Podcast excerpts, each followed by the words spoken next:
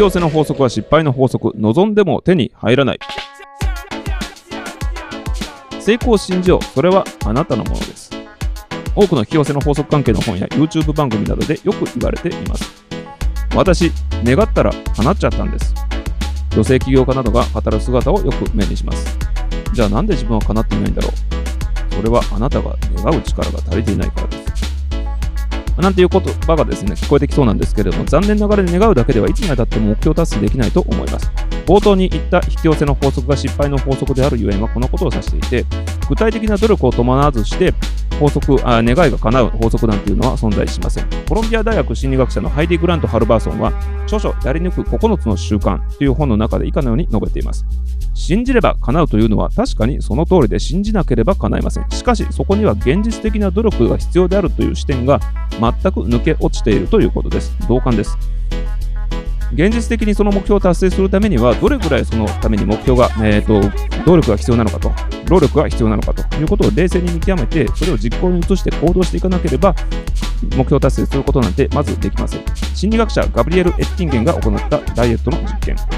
ダイエットができずに悩む女性を集めて、あなたはダイエットが成功するかどうかと、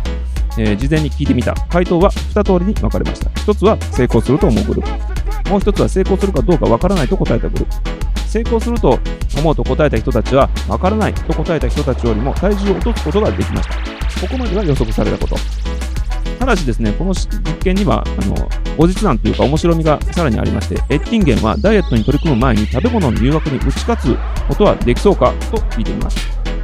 で回答はこれまた2通りに分かれました。食べ物の誘惑には簡単に打ち勝てると回答したグループ。いや、ちょっと難しいかもわかんない。そう簡単じゃないねと答えたグループ。そう簡単じゃないねと回答した人たちは誘惑に勝てるだろうと思った人たちに比べてなんと13キロも体重を落とすことに成功つまり成功した人たちは最善の努力をしなければ成功は得られない。簡単に得られることはできないと思っていた。でそう簡単にできるわけじゃないということが分かっていたため不安を感じながら障害を丹念に探してそして粘り強く取り組むということを行った。冒頭で言ったように引き寄せの法則は失敗の法則という結論に戻りますが信じれば叶うというロジックの中に努力をしてという言葉を追加するといいかもしれない。信じて努力をして叶えるということです。